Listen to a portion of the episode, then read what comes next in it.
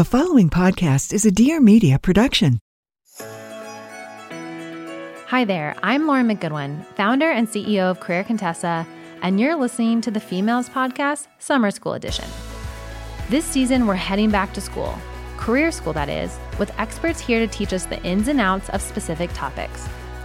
Today's teacher is Gaby Dunn, a beloved writer, comedian, podcast host of Bad with Money, and author of a money book that goes by the same title, Bad with Money The Imperfect Art of Getting Your Financial Shit Together. In her first episode of her Bad with Money podcast, Gaby walked into a coffee shop and asked the patrons two questions. First, what's your favorite sex position? Everybody was game to answer, even the barista. Then she asked how much money was in their bank accounts. People were aghast. That's a very personal question, people insisted, and therein lies the problem. Gaby argues that our inability to speak honestly about money is our number one barrier to understanding it, leading us to feel alone, ashamed, and anxious, which in turn makes us feel even more overwhelmed by it. If you can relate to this feeling at all, then you're 100% in the right place as we pick Gaby's brain for how you can break the financial anxiety cycle and get on the road to getting your financial life together once and for all. And because we're here for that real talk advice, be sure to stick around until after Gaby's teachable moment because we'll be answering your listener questions, starting with how to manage being a first time manager when you have no idea what you're doing. You can submit your career questions for us to answer on future episodes by leaving us a voicemail at 844 FEMAILS. And now, this is the Femails Summer School Edition. Hi, Gaby. Thanks for joining us today. Your book is incredible, so congratulations on that. And I really wanted to just jump right into the advice you included in there, starting with what are some of the legitimate, systematic reasons behind our feelings around personal finance? Why are we so weird about this? Sure. I mean, I think a lot of it has to do with internalizing money as something that is a, a personal, moral, or intellectual failing. I think we see this thing that is so ubiquitous around us uh, and like should be something that we talk about with each other and get the best advice and share our problems so that we can get help and all this stuff. But we we see it as like shameful or or embarrassing and like you know i think also if i'm putting on my conspiracy hat it's that the rich people at the top have sort of made it so that it's taboo or tacky to talk about uh, so it's sort of seen as uncouth and then we all go oh right we don't want to be tacky. So then we never talk to each other and then we never get help and we just live in this sort of isolating stressful situation where we go we don't know who to ask for help. We don't know who to talk to um, and we don't talk to anyone because we think that we should have learned it by now. But there's almost no financial literacy. So I don't know. In my personal experience, I have no idea where I would have learned it. I don't have parents who know this stuff. Like, there's no place where it's like, oh, you just missed a day in school and you should have learned it. and I think that's true for most people. Yeah, I wish it was just one day in school that w- that right? was required for this. Yeah, exactly. I'm curious to Do you think? Um, I mean, you have your podcast "Bad with Money" and your book. Do you think? And obviously, there's been more financial literacy on the rise recently. I mean, we focus a lot on money-related topics and salary topics at Career Contessa as well. Do you think this is getting better, or do you think it's like we're talking about it, but it's still, as you said, a tacky topic, something that people are still avoiding? I might have a skewed idea of this because people now just say things to me. Yeah. But I um but yeah, I do think like people are talking about stuff a lot more and I think social media has a lot to do with it. I see posts on Tumblr where people are very open about stuff and are very okay like crowdfunding, asking for help or posting like, you know, if there's an article that uh, some finance blog posts that is very myopic or that is very unhelpful or assumes everybody has a base level of income that obviously no one has, there are people will call it out. And I wonder too if that's like the younger generation just being more aware of social justice and being more aware of like um, how shitty and fucked up things are. So I think like they, I think there is like a wave, and I see it on Twitter a lot too, of people who are able to share their real experiences and are ha- happy to answer questions and happy to share like what exactly is going on in their lives in a way that maybe people wouldn't in in person to person situations. But like you know someone posted something yesterday about healthcare and then this one girl just was like replying to all about with all her healthcare problems and all of her money problems having to do with that and it was so terrible to read, but refreshing to read. And I think like people are tired of keeping this stuff secret. And I love that. Right. And I, I do think that step one is sort of talking about it and having it be more transparent. And I know I was listening to an episode you had recently for your podcast, and it was talking about millennials and sort of like the myths versus the realities. And I also mm-hmm. think that's sort of what's happening too is like, you know, there's these myths about our generation particularly, and we're kind of busting through them and being like, whoa, whoa, whoa, actually, like that's not how it is. Let me tell you how it really is. And um, if social media is the is the medium that we use, I, I I mean, it's better than nothing. Yeah, we're able to to contradict and to fight back we're able to reply and respond and write and write our own stories and i think a lot of articles about millennials are sort of written with this baby boomer eye of like you know judgment and then we're able to and it and then you know it's a thing of like who gets to write the articles right it's this people that are privileged, but then who has access to social media? Almost everybody. So then you get even more diverse voices in the responses to those articles than probably in the initial article. Yeah, it's true. It's true. Well, since you are a bit of a, a personal finance guru and expert, especially since you've been talking about this topic for so long and um, part of why we have you here is to help us get our financial shit together. Let's talk about what are some of the best things we can do today, this month, and this year to get our financials in order? And and maybe along with that, what are some of your favorite money resources? Yeah, I mean, I'm it's interesting to be called a guru or an expert because I'm I'm still so bad at this stuff, but I have learned a lot. Like I think like I'm still going through the process of learning all this stuff and I think I am actually ahead of my peers in the sense that I've like taken my head out of the sand and am, and am just looking into this but it's so much and it's so overwhelming that I don't if it if I hadn't made this my like full-time job, I don't know when I would have had time to do it. Right. It seems insurmountable. A thing that I did was I printed out my bank statements and for a year and I just went through them and highlighted different things and highlighted what I was spending on and fig- and figured out like okay, what did I how much did I spend on this? How much did I spend on that? What what did I not need to spend on that I did? What you know and just small things like i realized i was paying a lot for parking and i was like oh why don't i just find better spots like take five minutes right. instead of so like just small things like that and that was huge. I mean i never opened my bank statements. I never opened my mail. I started opening my mail. I never i i never like thought about money unless it was dire or you know i never took taxes into account as a freelancer so i would always get shocked by tax time. It was really a lot of just all, being aware of stuff all of a sudden and being hyper aware of it. And like it eats up a lot of my mental space in a way that like if i had a, a different job i don't even know wh- how i would have the mental capacity. But like the small things you know i think is looking at like what you're actually spending on figuring out what you what va- matters to you and what doesn't. Like i i like to have i like to live alone and so that most more of my money would go into that versus like i don't really care about clothes. So i i tried to like sit down and figure out like what am i what do i really need the most and what do i not? I also am like very i mean i i am very i don't want to make it like just that because i am i try to a lot of the shows very political. So I try to like, you know, read and keep up on all the social justice aspects of things. I try to you know, vote or keep in mind like what's going on with minimum wage protests and what's going on with healthcare costs and like just sort of recognizing trends that I think are really troubling. The biggest thing that I did was since the podcast started is I I started a a SEP IRA. So I have a, a like a retirement investment situation which I never would have had, never had but I, I got an accountant so there's like a person that i could talk to versus like i really used to just like roll up to h&r block and dump a bunch of papers on a lady's desk and go help me. Yeah. So that was that was huge but that's like a privilege to have because i'm i do you know you pay them. So but yeah so i mean i just sort of eh, think about it and am hyper aware of it now in a way that i really would I would ignore it until it was dire and then I would figure out a way to get 50 bucks and then I would be like I'm fine. Right, right. And that's a pretty stressful way to live too. you know, this way is stressful as well. It's Yeah. all stressful. yeah. Uh, so sorry, anyone that was hoping that we were going to tell you how not to be stressed about this. no, it never ends. It never ends. I I'm so on. I'm like on top of stuff now, but I, my car just broke down. So Right. like I'm on top of everything. I'm like in the best position I could be in, and I'm still like, well, goodbye. Like okay, now here's two thousand dollars. Right. Like it's it's still you know life comes at you and it keeps coming.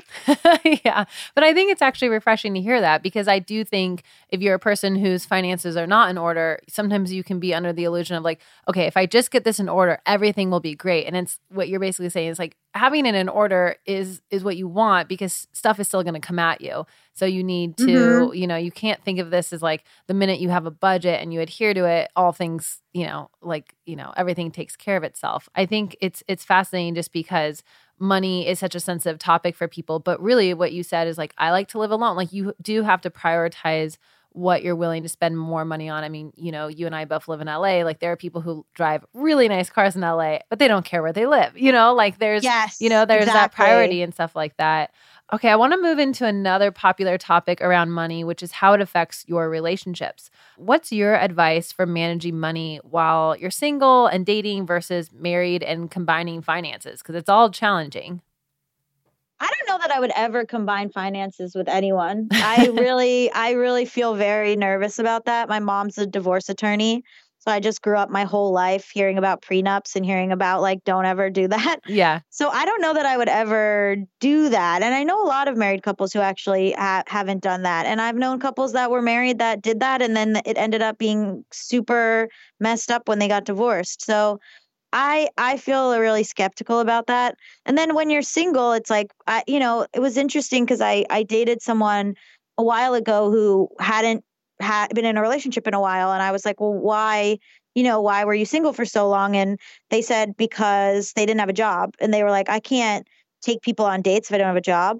And I was like, "That's such an interesting way to look at it."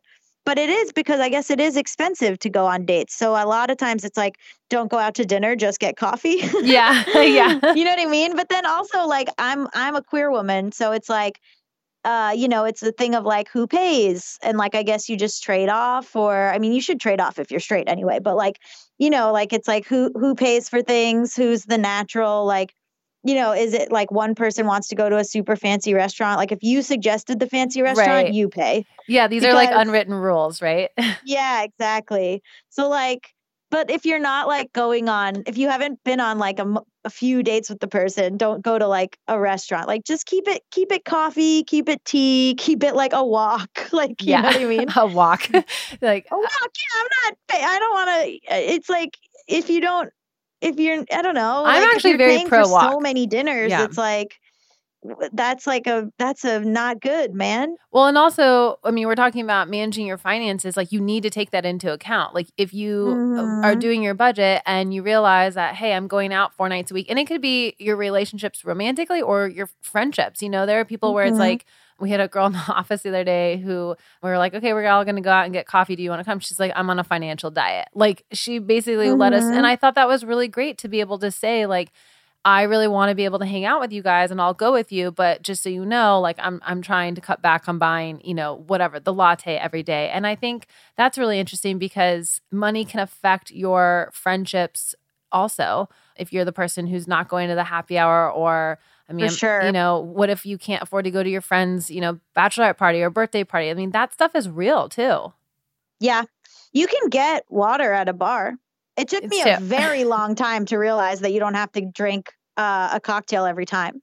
And I and then as soon as I was like, you can just get like a soda or water, I was like, what? That's crazy. but you can. And I do it now. And like and then you're still like hanging out and drinking something. You're just drinking like a like a cranberry juice or whatever. I I think like it's nice. Like I've had friends now who will say like, "Oh, I can't, I can't go to dinner," and then like uh, one friend, I was like, "Oh, come over to my house. I'll like make some pasta," or like, "Oh, come over and and we'll just watch something," or you know, like you just you all you do is just adjust the plan. Right. Do you think it's important for people to? I mean, obviously, when you're budgeting and setting up finan- like getting your fi- financials in a in a better place. I mean, it sounds like that's a really important part of the process is one knowing where you're spending your money and also kind of drawing your your lines and being able to know like what you can say yes to and what you're going to have to pass or adjust as you're saying. Yeah and i love when friends are honest with me about that and i like saying that too. I like being like oh i can't afford that right now. Mm-hmm, mm-hmm. and it's so freeing because like even like with my car situation like people are like ah that sucks. You just have to get another car.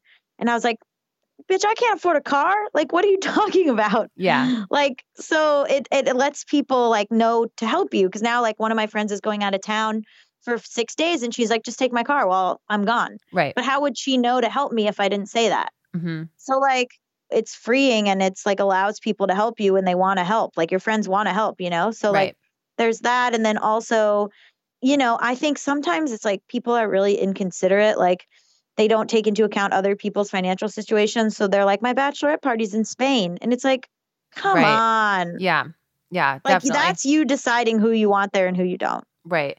I mean that that's I mean that's happened to me more times than I'd like to admit. It's just like, you know, you get invited to something you're like, "Whoa, like this is Right. this is wow, this is really expensive." Um and certainly you have to say no to someone I will say sometimes it's embarrassing though to say no. Like there have been definitely Yes. times where I've showed like I've had to tell say someone you know, I'd love to go to the Cabo thing. I just, you know, and I feel like I have to make up an excuse versus just tell the Mm. truth. And that I think goes back to what we talked about first, which is like you have this like, sh- like I'm ashamed of the fact that like I can't afford two grand to go on this trip for a weekend, which is silly, but it is. It does feel like no, that. they're wrong. but it's not, but it's not it it lets them know that they're doing something crazy. Like, you know what I mean? Like it's like I I can't go to this and you're the expectation that I would like do you want me there or do you want your thing? Well, you know I think what I mean? Right. But I do think money is sort of a sign of success for people. And so there's also the shame of being like, I can't go to that because it leads into all this other stuff, even if that's, you're right. Like it is kind of crazy to ask people to do that. But I, you know, that's not usually where people's mind go. Usually their mind goes straight to themselves and, and all Yeah. that fun stuff. But you don't know you don't know what other people's situations are like my my my writing partner and i we make the same essentially the same income but i have debt to pay back student loans family obligations um, these things that she doesn't have because Right. our families of origin are different Right. so you would look at us and be like oh they're making the same amount of money but when it comes down to like what we both actually have in the bank hers is much different than mine Mhm. so you can't judge, you cannot judge based on people's income or success level. What like I'm cleaning up 10 years of family and mistakes and all this kind of stuff that she's not. Mhm. So like you really can't judge people based on their income or how good their job is. Right. And one thing I actually saw an article, I can't remember where it was the other day, but it was basically this writer, she lives in New York and her parents helped give her a down payment to purchase, you know, a, a, an apartment in New York and someone basically made the comment of like, "Oh, you're like a, a spoiled rich girl, your parents were able to help you." And she basically in the in the article she writes about the fact that why is it as a woman if I got help, I'm a spoiled rich girl, whereas like if a man had gotten help, it would have been like, oh, he's so great. He's taking advantage of the opportunities around him and really making Mhm. the most of it. Like, I don't know if you've come across kind of that in, in your line of work too, but is it different for men and women as well when it comes to, you know, money and who kind of has it and can spend it and who is, you know, not? Oh, the judgment on that stuff, I never really understand. The judgment on like this person's rich. It's like uh, take the money and run. Are you kidding me? Right. Like if my parents could put a down payment on an apartment, take the money and run. right. There's no, I would never, and maybe it's just like a scarcity mindset that comes from growing up like middle, low income, whatever. And maybe this other person is like resentful that they, that they don't have that. And so they're judging the other person. But for me, it's like this thing of like, oh my God, no girl, like take the money. Like if your parents are offering you money, take it. Like Yeah. I I would never I don't know. I I I feel sometimes I feel like oh man, I would be much more further in my career if if I was wealthy, but if I came from a wealthy family, hmm but like but also like if someone does and they and they are taking advantage of it and like they're they're able to live a nicer life because their parents just gave like that's fine. Like Right. that's fine. Like I don't I never understand the judgment on that because that the person who's doing the judgment, you know if their parents were like here's 12 grand, they'd be like, "Okay, Yeah. Yeah. like you you would do it. You would Uh, do it. So why are you judging? I'll take if someone's like, you know, uh I want to gift you this X amount of money. I'm like, "Thanks." Like I'll just you, I never go like, oh, I have to like do it myself. right. And I mean, I used to feel that way, but now I'm older and I'm like so over it where I'm just like, just give me the money, please. Right. I also think that these stereotypes, like for, you know, for whatever reason, that that stereotype for women versus men, like with the spoiled rich girl thing, we as women just have to not play into that at all, too. As If best a man gets money from his father or inherits a company from his father, he's a genius Right. and he's taking a family business and he, or, oh, I got, you know, he took money from his father and started an app and everybody loves him. hmm And like, if the girl takes money, it's like, yeah, it's like, oh, she's just like uh, spoiled. Right. Right. Be spoiled. God, I would love to be spoiled. that will be the quote for this podcast. I would love to be spoiled. so, yeah, why would I ever judge someone who's like parents help them? Please. right. If well, they can help you, take the money and run. Totally. Okay, the last big area I want us to cover is budgeting. And in your book, you talk about how we can see past buzzwords of finance gurus and decide how to actually budget. So, what are those buzzwords and, and how do we actually get to the budget? Well, I don't like sweeping generalizations. Like I don't like when they go just cut out coffee or just cut out this or cut cable or whatever because I think it really needs to be more individualized. So like I said when you print out your bank statements and you look through what actually like I I like coffee, I want to spend this much on coffee. But I don't need to be parking in these lots all the time or I don't need to be um, postmatesing so often or you know whatever it is specifically for me i'm downsizing from a two bedroom to a one bedroom so like you know whatever it is for you you have to pick out those specifics and you can't be shamed about like everyone your age has an iphone and it's like look man if you want the iphone get the iphone but you got to figure out if that means that like you're you're going to have a roommate you know what i mean like right. it's these things where it's these big sweeping generalizations about what you should cut. And I just feel like there's so much more individualized to that. And you shouldn't feel bad. Like if you want to watch RuPaul's Drag Race the night it airs, have fucking cable. Like, you know what I mean? Like that's but like if you are like, well, I I don't want I don't necessarily need like I have a lot of I mean, I noticed I was like, God, I have so many pairs of shoes. Like I don't so don't buy any more shoes Right. like it's just kind of noticing what is specific to you hmm and budgeting's hard i'm a i'm a freelancer so budgeting is so hard because i never know when money's coming in i never know how much it's going to be and i try really hard like i ask and i put together these lists and also i'll like have a list you know in my phone that's like payments coming in but a lot of times it'll they'll say oh we'll pay you by april 1st or whatever and then it's like may 1st and you're like hello Yeah. Yeah. so it's really tough as a freelancer. Um, it's it's probably easier when you have a steady income to to budget, but I've I don't know what that's like.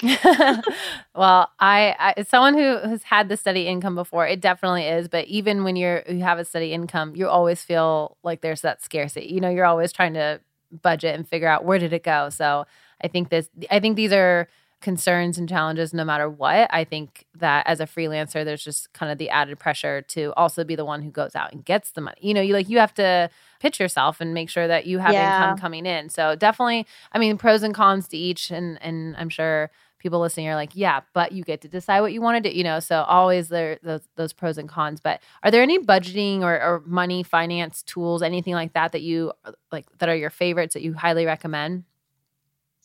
Um, I use you need a budget.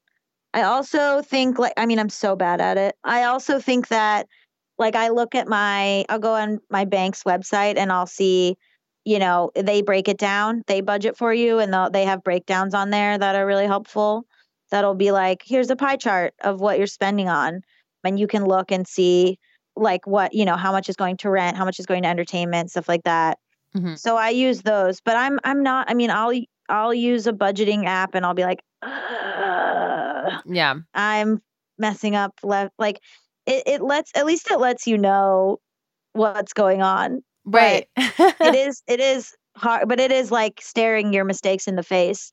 But you got to do it. Yeah. Yeah. You got to do it for sure.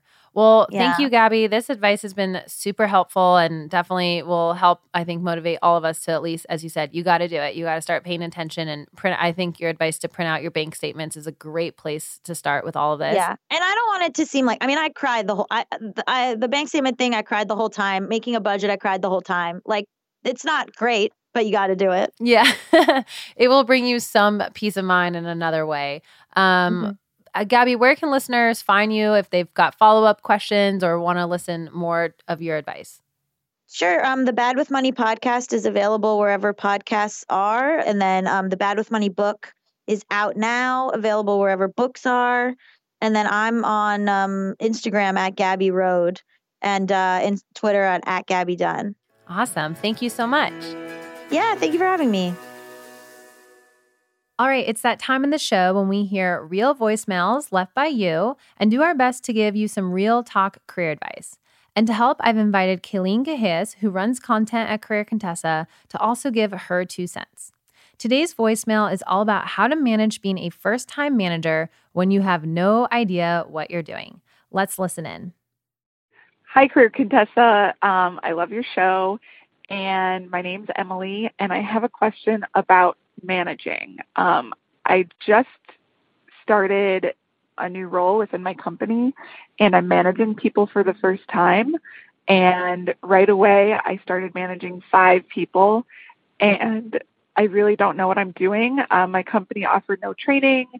I've, like I said, never managed people before, and I feel like I'm not doing a great job. But with all the other aspects of my role and all the other work I have to do, I don't feel like I have time to learn about how to manage people. So I just feel kind of stuck. And I'm afraid that the people I manage are unhappy with how I'm managing them. Um, so I was just wondering if you have any resources or advice. Thank you. Hi, Emily. Well, I just, uh, this is Kayleen.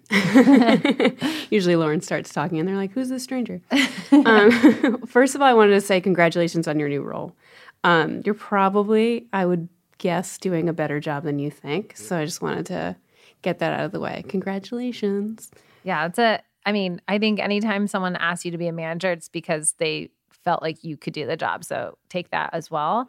And I, I just think about this in terms of like developing your own leadership style. You know, I, I often felt like when I first started leading people, I would start looking around at other people and kind of try to mirror them. And I don't think that's bad per se, but I definitely would encourage you to kind of see this as an opportunity to develop a whole new set of skills and like you get to develop your leadership style how you want to do it. And so one congratulations but two you this is like a cool new opportunity which you can hopefully more embrace versus feel like it's like been thrown upon you.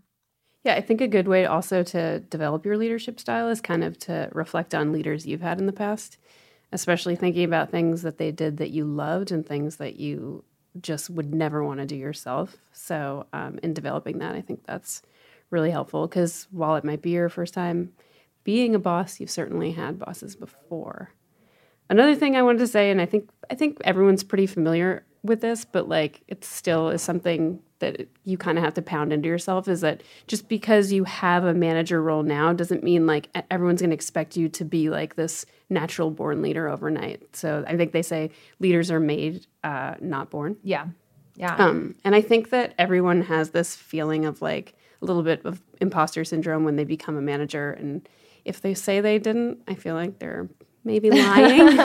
Definitely lying. But I think that's really common to have that feeling in the beginning. And I actually think it's it's good. It's good to be self-reflective, especially as a leader. Right. And, and like you said, that you you think everyone expects you to have all the answers, but actually, the best leaders are the ones who say, I actually don't know the answer to that, and let's work on it together.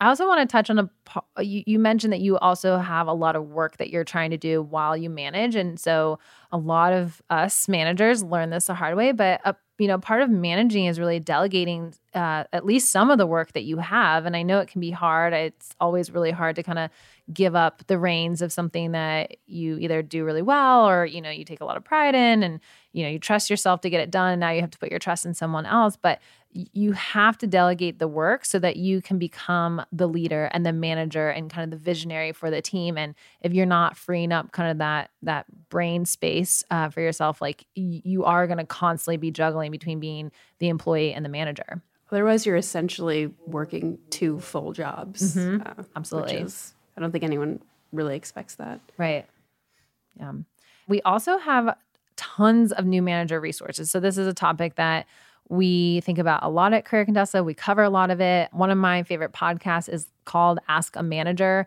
And the woman who runs that is she just does a really good job at like helping you navigate through those tough, weird scenarios.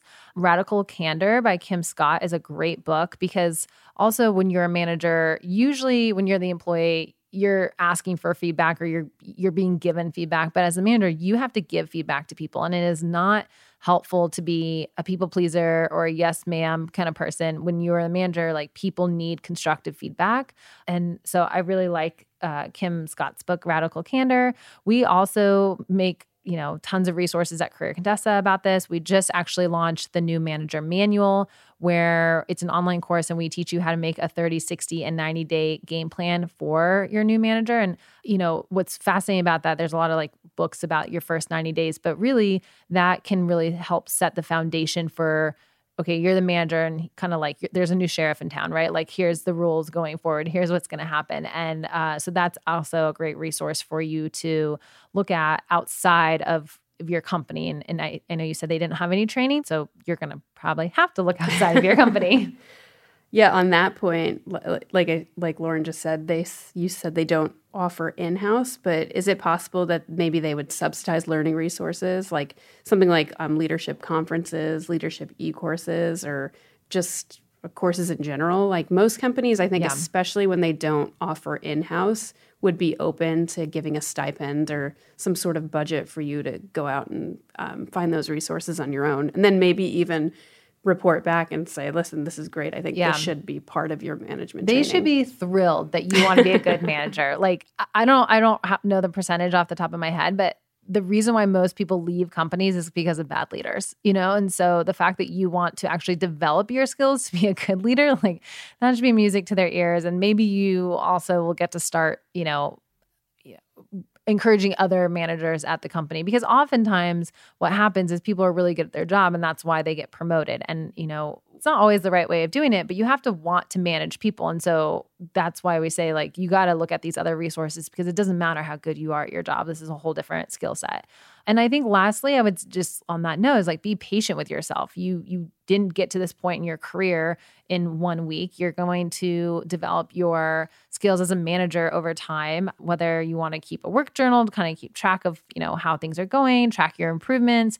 You really just want to feel like you're not stuck believing that you're failing. Like, you know, what you said in the voicemail is like, I just feel like they don't like me. I'm not doing a good job. Like, you kind of have to get out of that so that you can start to see, like, actually, I had a really good conversation with this person. This person's doing better, performing better in their job. Our team is performing well, you know, overall, and really own those accomplishments. Yeah, I think keeping a journal is a great way to um, because in your own head you're probably naturally going to go over to kind of the negative side and have that voice going like rah, rah, rah, you're doing this this yeah. and that wrong but in a journal you can like make physical space for you to say this is what i'm doing right and this is what i can improve and i think that's i know it sounds whatever to keep a journal but it's so so so helpful to just write it down and go wow like especially if i know lauren you've done this before it's kind of writing down what you've done in your day and when yeah. you take the time to do that you're like Wow. Wow. I yeah. did a lot today and it's five. That's amazing.